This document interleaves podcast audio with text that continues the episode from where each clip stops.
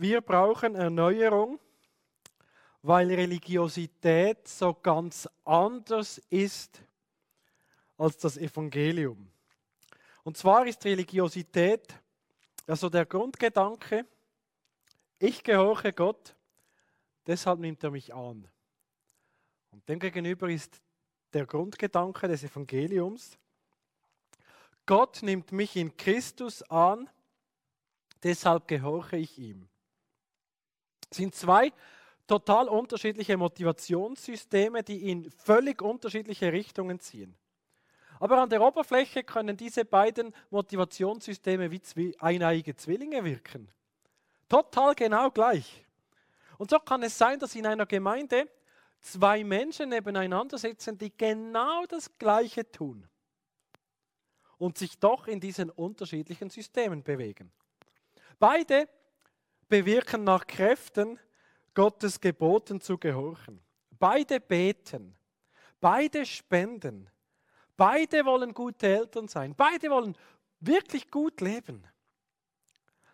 Der eine ist tief durchdrungen vom Evangelium, der andere macht es aus religiösen Motiven und ist vielleicht gar kein Christ, vielleicht gar nicht gerettet, aber er lebt genau gleich wie der andere. Ich habe in der letzten Lehreinheit so Ausführungen gemacht, warum brauchen wir geistliche Erneuerung. Und in dieser Lehreinheit geht es jetzt um die Frage, was ist geistliche Erneuerung genau? Und dazu wollen wir uns vor allem so die Unterschiede anschauen zwischen Religiosität, Religionslosigkeit und Evangelium. Es gibt nämlich drei Wege, auf Gott zu reagieren. Wenn man Christen die Frage stellt, wie kann man auf Gott reagieren, dann kommt normalerweise die Antwort, man kann auf Gott reagieren, indem man ihm nachfolgt und seinen Willen tut oder ihn ablehnt und nach eigenen Gesetzen lebt. Normalerweise nennen Christen also zwei Wege, wie man auf Gott reagieren kann. Und das ist auch richtig so.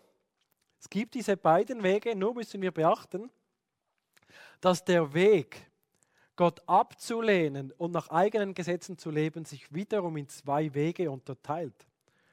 Und der eine Weg ist, man lehnt Gott ab, ähm, indem man nach, also man lehnt Gottes Gesetz ab und lebt nach eigenem Gutdünken.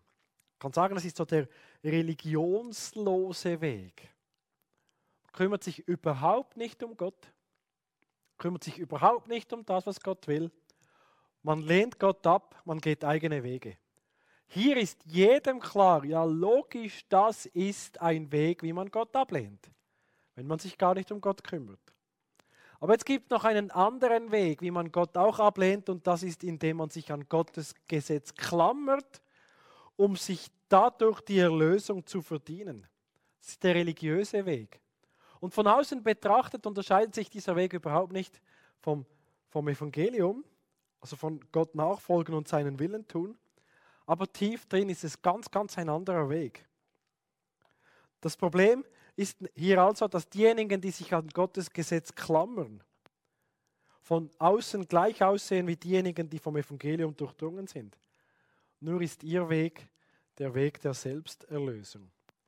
Diese drei Wege, wie man auf Gott reagieren kann, Evangelium, religionslos, religiös, diese drei Wege finden wir in der Bibel fast auf jeder Seite, bin ich geneigt zu sagen. Also unglaublich, wenn man sich das mal überlegt, dann sieht man überall diese drei Wege. Ich mache ein paar Beispiele. Der Umgang mit dem alttestamentlichen Gesetz. Gott hat ja dem Volk Israel das Gesetz gegeben. Was war der Kontext? Das Volk Israel war in Gefangenschaft in Ägypten. Es hat gelitten. Es war nicht frei. Es war in der Sklaverei. Und dann befreit Gott das Volk Israel aus der Sklaverei, aus Ägypten. Auf wundersame Art und Weise. Unglaublich, was Gott tut für sein Volk. Und dann gibt er ihnen das Gesetz. Was sagt Gott am Anfang der zehn Gebote? Ich bin der Herr, dein Gott, der dich aus Ägyptenland aus der Sklaverei befreit habe. So beginnen die Gebote. Ich bin Gott, ich habe dich befreit. Und jetzt lebe auch in dieser Freiheit. Und also kann man sagen, die zehn Gebote sind Gebote der Freiheit. Sind Gebote, wie man lebt in der geistlichen Freiheit. Nun, es gibt es drei Wege, wie man mit diesen Geboten umgehen kann. Der evangeliumsgemäße Weg ist, ich lebe nach diesen zehn Geboten, ich lebe nach diesem alttestamentlichen Gesetz, nicht um gerettet zu werden und befreit zu werden, sondern weil ich gerettet bin, weil ich frei bin. Also man kann sagen, das Leben der zehn Gebote ist die Folge der geistlichen Befreiung. Es gibt natürlich auch einen religionslosen Umgang hier mit den Geboten, indem man sagt, kümmere mich überhaupt nicht. Ich lebe, wie ich will, spreche die Ehe, ich sündige, ich lüge, ich stehle, ich fluche, was auch immer dazugehört. Gott kümmert mich nicht. Das wäre der religionslose Weg. Jetzt der religiöse Weg ist, ich klammere mich ans Gesetz und ich glaube, dass indem ich das Gesetz halte, werde ich gerettet. Das ist so der Weg, der Pharisäer beispielsweise. Denken, zum Glück bin ich nicht so wie die Heiden, die sich nicht ums Gesetz kümmern. So der religiöse Umgang. Ich halte das Gesetz und sichere mir dadurch die Erwählung. Ein anderes Thema in der Bibel ist die Beschneidung. Die Bibel führt aus, dass gewisse Menschen, die sind gänzlich unbeschnitten. damit sind die Heiden gemeint. Die ungläubigen Menschen, die sich überhaupt nicht ums Gesetz kümmern, werden in der Bibel als gänzlich unbeschnitten bezeichnet. Jetzt beschreibt die Bibel auch Menschen, die sind nur am Fleisch beschnitten oder nur im Fleisch beschnitten. Damit sind die Juden gemeint, die sich Gottes Gesetz unterordnen, weil sie sich darin ihr Heil erhoffen. Paulus aber schreibt in der Philipperbrief, entscheidend ist, dass wir im Herzen beschnitten sind. Das ist jetzt der evangeliumsgemäße Weg. Noch einmal, religionslos, gänzlich unbeschnitten, religiös, nur am Fleisch beschnitten, evangeliumsgemäß im Herz beschnitten. Gott schenkt mir ein neues Herz, Vergebung, die Wiedergeburt. Und jetzt ordne ich mich Gottes Willen unter als Reaktion auf das, was Gott getan hat. Und noch ein anderes Beispiel, wo die drei Wege ganz gut beschrieben werden, ist im Römerbrief. Können wir mal lesen, Römer 1 bis 4. Dann lesen wir in Römer 1, 18 bis 32 so die Beschreibung des religionslosen Menschen. Die Heiden haben kein Gesetz. Ähm, man kann dann so lesen, Römer, Römer 1, 32. Ich suche das mal. Vielleicht könnt ihr es auch aufschlagen. Wie ganz zentral, prägnant beschrieben ist, wie Menschen ohne Gesetz leben. Es steht hier, ähm, Vers 29, sie sind voll von aller Ungerechtigkeit, Schlechtigkeit, Habgier, Bosheit, voll Neid, Mord, Hader, List, Niedertracht, Zuträger, Verleumder, Gottesverrechter, Frevler, hochmütig, prallerisch, erfinderisch im Bösen, den Eltern ungehorsam, unvernünftig, treulos, lieblos, unbarmherzig. Das ist die Beschreibung von Menschen, die religionslos leben, also ohne ohne Gott. Und dann wechselt Paulus zu denen, die das Gesetz sehr gut kennen. Römer 2.1 bis 3.20 wird so von den Juden beschrieben, die das Gesetz haben. Und Paulus schreibt, aber sie sind alle auch verloren. Keiner ist gerecht, auch nicht einer. Auch diejenigen, die das Gesetz haben, leben trotzdem nicht danach. Dann so Kapitel 3.20, so auf den Punkt gebracht. Ähm, oder Vers 19 schon, wir wissen aber, was das Gesetz sagt, das sagt es denen, die unter dem Gesetz sind, damit allen der Mund gestopft werde und alle Welt vor Gott schuldig sei, weil kein Mensch durch die Werke des Gesetzes vor ihm gerecht sein kann. Denn durch das Gesetz kommt Erkenntnis der Sünde. Und jetzt kommt Römer 3, 21 und folgende. Also noch einmal, Römer 1, religionslos, Römer 2, religiös. Dann Römer 3 ab Vers 21. Römer 3, 21, ich zitiere. Jetzt aber hat Gott uns gezeigt, wie wir vor ihm bestehen können, nämlich unabhängig vom Gesetz. Und dann schreibt Paulus, alle sind schuldig. Vers 24, aber was sich keiner verdienen kann, schenkt Gott in seiner Güte. Er nimmt uns an, weil Jesus Christus uns erlöst hat. Ganz systematisch führt Paulus aus, es gibt der eine Weg, Gott abzulehnen, ist ohne ihn zu leben. Der andere Weg, Gott abzulehnen, ist unter dem Gesetz zu sein und, und doch verloren zu sein. Und der dritte Weg ist Evangelium. Ich bin angenommen durch Jesus Christus. Wir sehen auch bei Jesus ganz viele Begegnungen, wo wie die drei Wege zutage treten. Zum Beispiel Lukas 18. Wer die Bibel gut kennt, kennt diese Geschichte. Ähm, das sind zwei Männer, die gehen hinauf zum Tempel, um zu beten. Der eine ist ein Pharisäer, der andere ein Zöllner. Der Pharisäer, er betet ganz laut und sichtbar, danke Gott, dass ich nicht so bin wie die anderen. Nicht wie die Räuber, Betrüger, Ehebrecher oder wie dieser Zolleinnehmer da hinten. Und er betet noch mehr, kann das nachlesen, Lukas 18, er betet, was er alles Gutes tut, wie er sich ans Gesetz hält wer wirklich tut, was das Gesetz will. Und dann lenkt Jesus so die Aufmerksamkeit auf den Zolleinnehmer. Und dieser Zöllner hat wahrscheinlich sehr viel leiser gebetet. Steht so, wie er sich an die Brust schlägt, so das Zeichen der Demut. Und er betet, Gott sei mir gnädig und vergib mir, ich weiß, dass ich ein Sünder bin. Der Zöllner gilt als der Religionslose. Und wir sehen, wie er hier das Evangelium erfasst. Ich bin ein Sünder, Gott nimm mich an, sei mir gnädig. Es gibt noch viele weitere Beispiele, Lukas 7, der Pharisäer und die gefallene Frau. Markus 5, eine Gruppe ehrenwerter Leute und ein Besessener. Oder ganz prägnant noch Johannes 3 und 4, da begegnet Jesus zuerst dem Pharisäer Nikodemus und dann der Frau am Jakobsbrunnen. Johannes 3, so im Geheimen, dieser gesetzliche Mann, der das Gesetz kennt und es leben will, ein Lehrer Israel. Und dann Johannes 4, die Frau im Jakobsbrunnen, zu der sagt Jesus, du hattest fünf Männer. Der sechste, mit dem du jetzt zusammen bist, ist nicht dein Mann. So dass der Inbegriff einer gesetzlosen Person, Hurerei, Ehebruch, unmoralisch im Quadrat, würde man heute sagen. So. Zuerst der, der, der Pharisäer, der moralisch lebt, und dann die Frau, die so unmoralisch lebt. Und wir sehen wie aus diesen beiden Geschichten, beide brauchen die Begegnung mit Jesus. Jetzt ist etwas interessant in der Bibel, im Neuen Testament.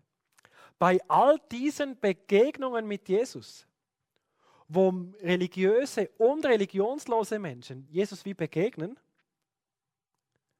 haben diejenigen Menschen, die weniger moralisch, weniger religiös sind, einfacheren Zugang zu Jesus als die anderen. Das ist ganz interessant. Der religiöse Mensch kommt oft gar nicht bis zu Jesus. Er bleibt oft getrennt von Gott. Während die Person, die eigentlich als unmoralisch beschrieben wird, die nach unserem Verständnis eigentlich Gott ablehnt, so vom Grund, ähm, äh, von der Grundkonstitution, diese Person findet in den Evangelien zu Gott. Es ist wie so das Prinzip, das hier zum, zutage tritt, dass Gott die Ungebildeten erwählt, um die Klugheit der Klugen zunichte zu machen. Hier könnte man vielleicht auch noch das Gleichnis der verlorenen Söhne anfügen. Der, ält äh, der jüngere Sohn, so der Gesetzlose, der sein, sein Leben verprasst, in der Sünde lebt. Der ältere Sohn, der Gesetzliche, der immer beim Vater ist, aber so im Schluss vom Gleichnis ist er außerhalb des Hauses, irgendwie getrennt von seinem Vater.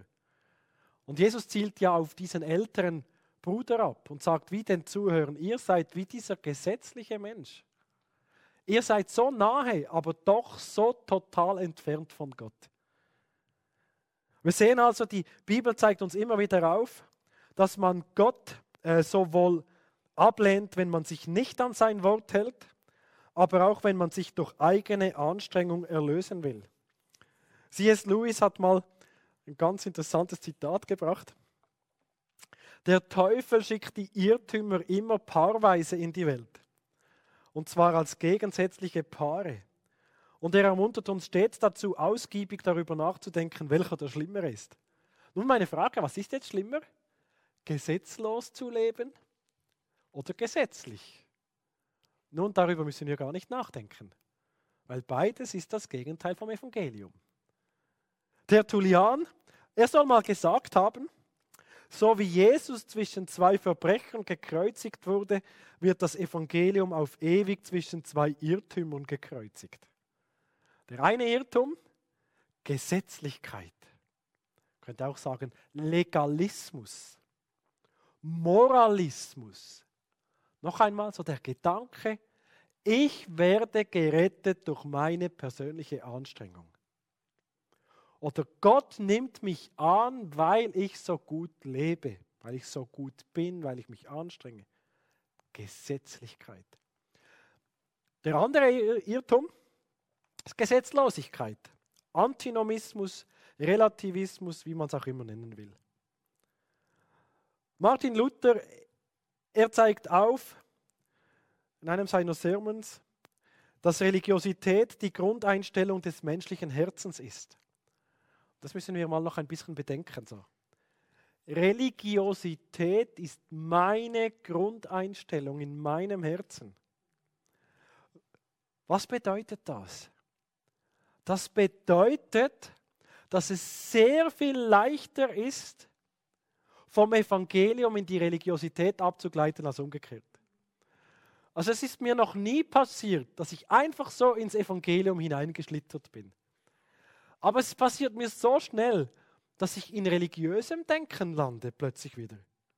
Aber jetzt noch etwas, auch der nicht religiöse Mensch ist eigentlich sehr religiös. Muss man auch noch betonen, weil der nicht religiöse Mensch verdient sich seine Annahme und sein Selbstwertgefühl, indem er nach seinem eigenen Wertsystem lebt. Nicht nach dem Wertsystem von Gott. Aber jeder Mensch hat ja seine Wertvorstellungen. Und jetzt auch der nicht religiöse Mensch, der fühlt sich dann gut, wenn er seine eigenen Normen leben kann. Jetzt ist es so, dass echte Christen, die das Evangelium glauben, auch immer wieder in Religiosität verfallen können. Also es ist nicht so, dass jeder Mensch, der religiös lebt, automatisch verloren ist. Das will ich ja nicht sagen. Es kann sogar sein, dass echte Christen immer wieder auch zur Religiosität neigen, sich die Erlösung selber verdienen wollen. Ich möchte darum hier einen kurzen Vergleich machen zwischen Religiosität und Evangelium und das habe ich jetzt eins zu eins von Tim Keller aus seinem Buch Center Church, weil ich finde, er hat das unglaublich genial auf den Punkt gebracht. So diese Gegenüberstellung, was ist religiöses Denken und was ist unser Denken, wenn wir, wenn wir vom Evangelium geprägt sind. Wir wollen mal ein bisschen darüber nachdenken. Zunächst so die Grundaussage, die Annahme, ich gehorche Gott, deshalb nimmt er mich an. Das ist religiöses Denken. Evangelium hingegen bedeutet, Gott nimmt mich in Christus an, deshalb gehorche ich ihm. Was ist mein Antrieb? Religiöses Denken, ich lebe aus Angst und Unsicherheit. Ich muss, wenn ich es nicht schaffe, oh, Angst. Schaffe ich es wirklich? Religiös? Reicht es, wie gut ich lebe? werde ich mal angenommen von Gott? Gegen das Evangelium, ich lebe, wie Gott es will, aus Freude an ihm, weil ich so dankbar bin für das, was Gott für mich getan hat. Es ist ganz wichtig, dass wir diesen Unterschied sehen. Christen, die vom Evangelium geprägt sind, die wollen für Jesus Christus leben, nicht weil sie müssen, weil sie Angst haben, sondern weil sie wollen. Dankbarkeit gegenüber dem, was Jesus getan hat. Gehorsam gab das nächste. Ich bin Gott gehorsam, damit er mir bestimmte Dinge gibt. Oder ich bin Gott gehorsam um seiner selbst willen, um mich an ihm zu freuen und ihm ähnlicher zu werden. Religiöses Denken führt dazu, dass ich Gott dankbar bin, damit er meine Gebete erhört, mir Gesundheit gibt, mir ein ewiges Leben schenkt und was auch immer dazu gehört. Das Evangelium hingegen bewirkt so so den Gehorsam, einfach wegen Jesus. Einfach weil ich mich an ihm erfreue, um ihm ähnlicher zu werden. Beim einen geht es um die Gaben, beim anderen um den Geber. Und dann passiert es in unserem Leben, dass wir immer wieder auch mal Schwierigkeiten erleben. Jeder Christ wird früher oder später Schwierigkeiten erleben, vielleicht schwer krank werden oder irgendjemand stirbt oder was auch immer. Und in so Schwierigkeiten, was, was, was macht das mit mir? Wenn ich religiös geprägt bin, werde ich wütend auf Gott oder auf mich selbst. Schließlich hat ein guter Mensch ein gutes Leben verdient. Hey Gott, das kann doch nicht sein. Jetzt gebe ich mir so Mühe. Ich bin dein Kind. Ich habe, ah, ich mache alles, was du willst. Und jetzt lässt du so etwas zu in meinem Leben. Das passt nicht zusammen, Gott. Das darfst du nicht zulassen. Das darfst du nicht machen. Man wird wütend gegenüber Gott oder wenn man gar nicht an Gott glaubt, an sich über sich selbst. Ich bin ein guter Mensch. Ich habe auch ein gutes Leben verdient. Das Evangelium hingegen zeigt mir immer wieder auf, dass ich auch Schwierigkeiten erlebe. Ja, aber dass Gott auch in all meinen Nöten seine Vaterliebe wirken lassen wird. Ich sage immer wieder, als Christen wissen wir nicht, warum Gott so schwere Dinge in unserem Leben zulässt.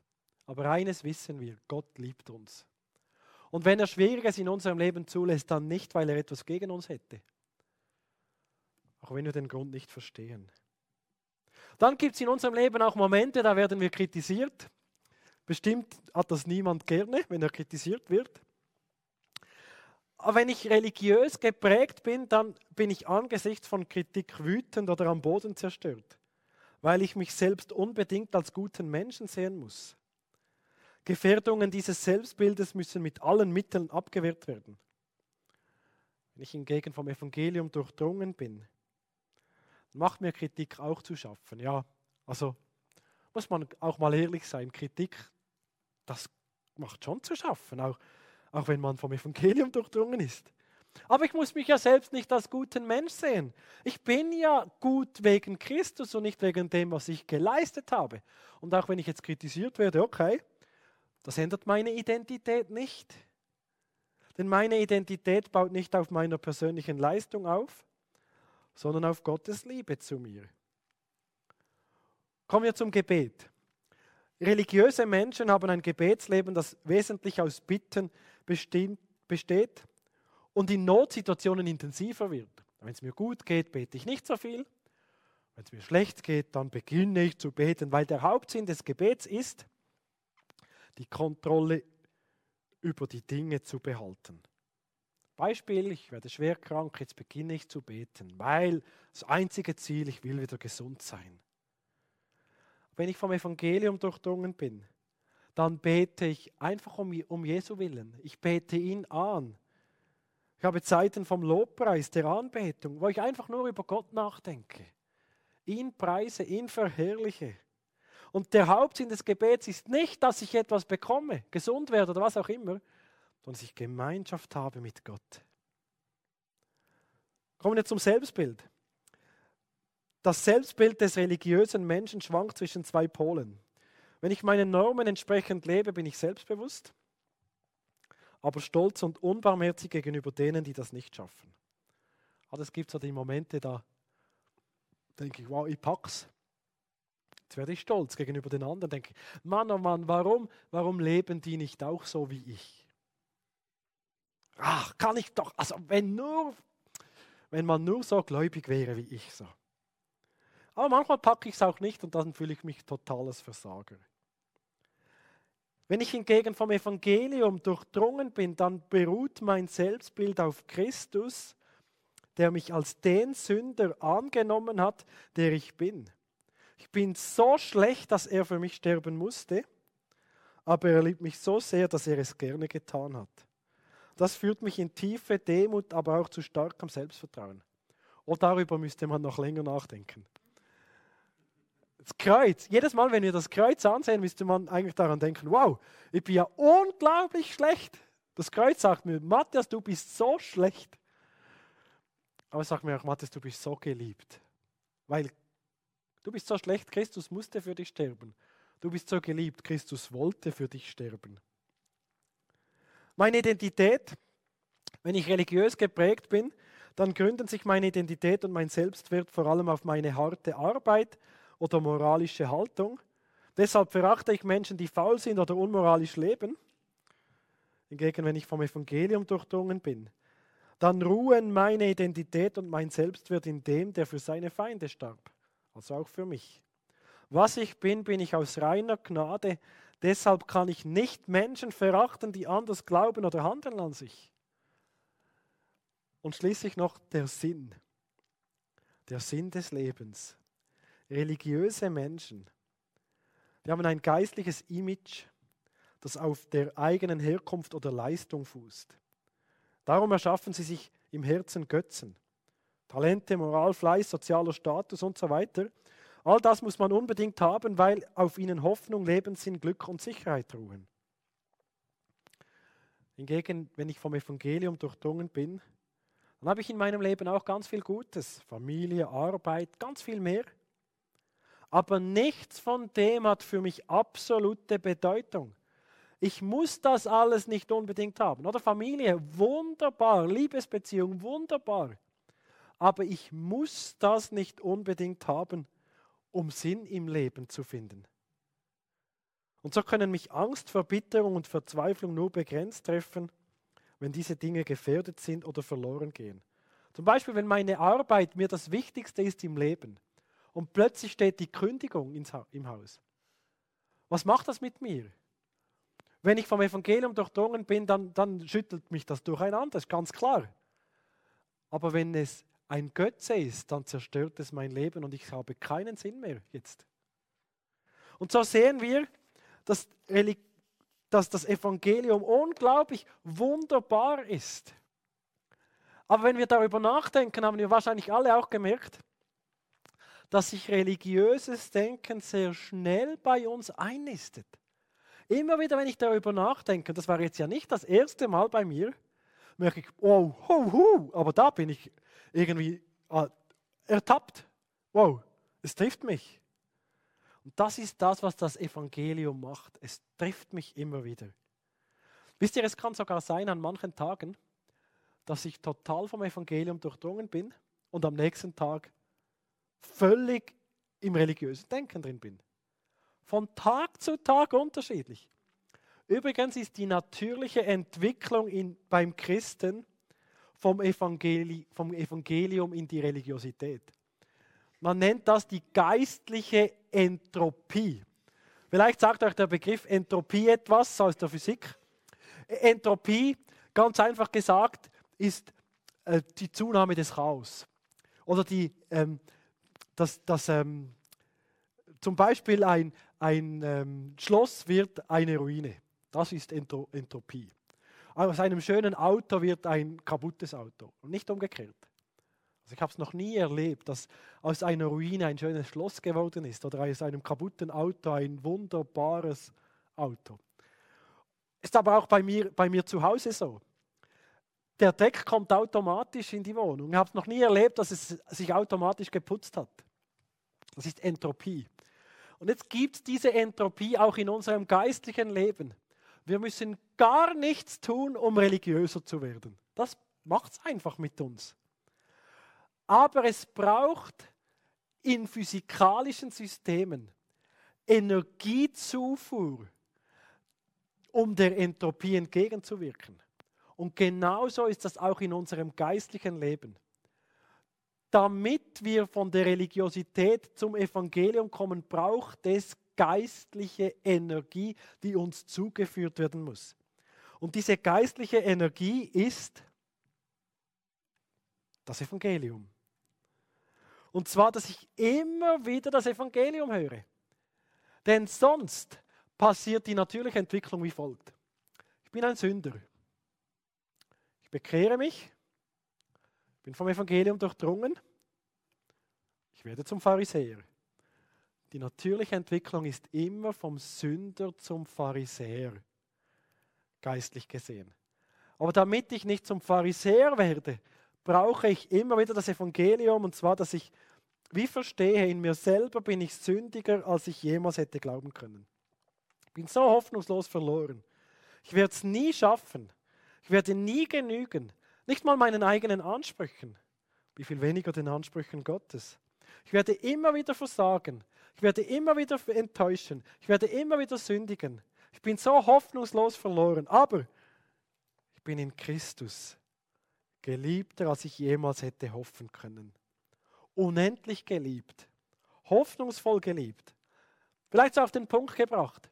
Ich bin so verloren, dass Christus für mich sterben musste. Ich bin so geliebt, dass Christus für mich sterben wollte. Das ist das Evangelium auf den Punkt gebracht. Und darüber muss ich immer wieder nachdenken. Ich muss es immer wieder hören. Ich muss es immer wieder neu mir bewusst werden. Das muss vom Kopf ins Herz. Dieses Evangelium ist das einzige Gegengift gegen Gesetzlosigkeit und Gesetzlichkeit. Und dieses Evangelium, das wird Namenschristen herausfordern, sich wirklich zu bekehren. Es wird eingeschlafene Christen wecken, aber es wird auch engagierte Christen ermutigen. Und darum ist es so wichtig, dass in unseren Predigten immer wieder dieser dritte Weg gepredigt wird. Dieser dritte Weg, das Evangelium zwischen Gesetzlosigkeit und Gesetzlichkeit. Es ist wichtig, dass wir nicht nur über Gesetzlosigkeit predigen, sondern auch über Gesetzlichkeit.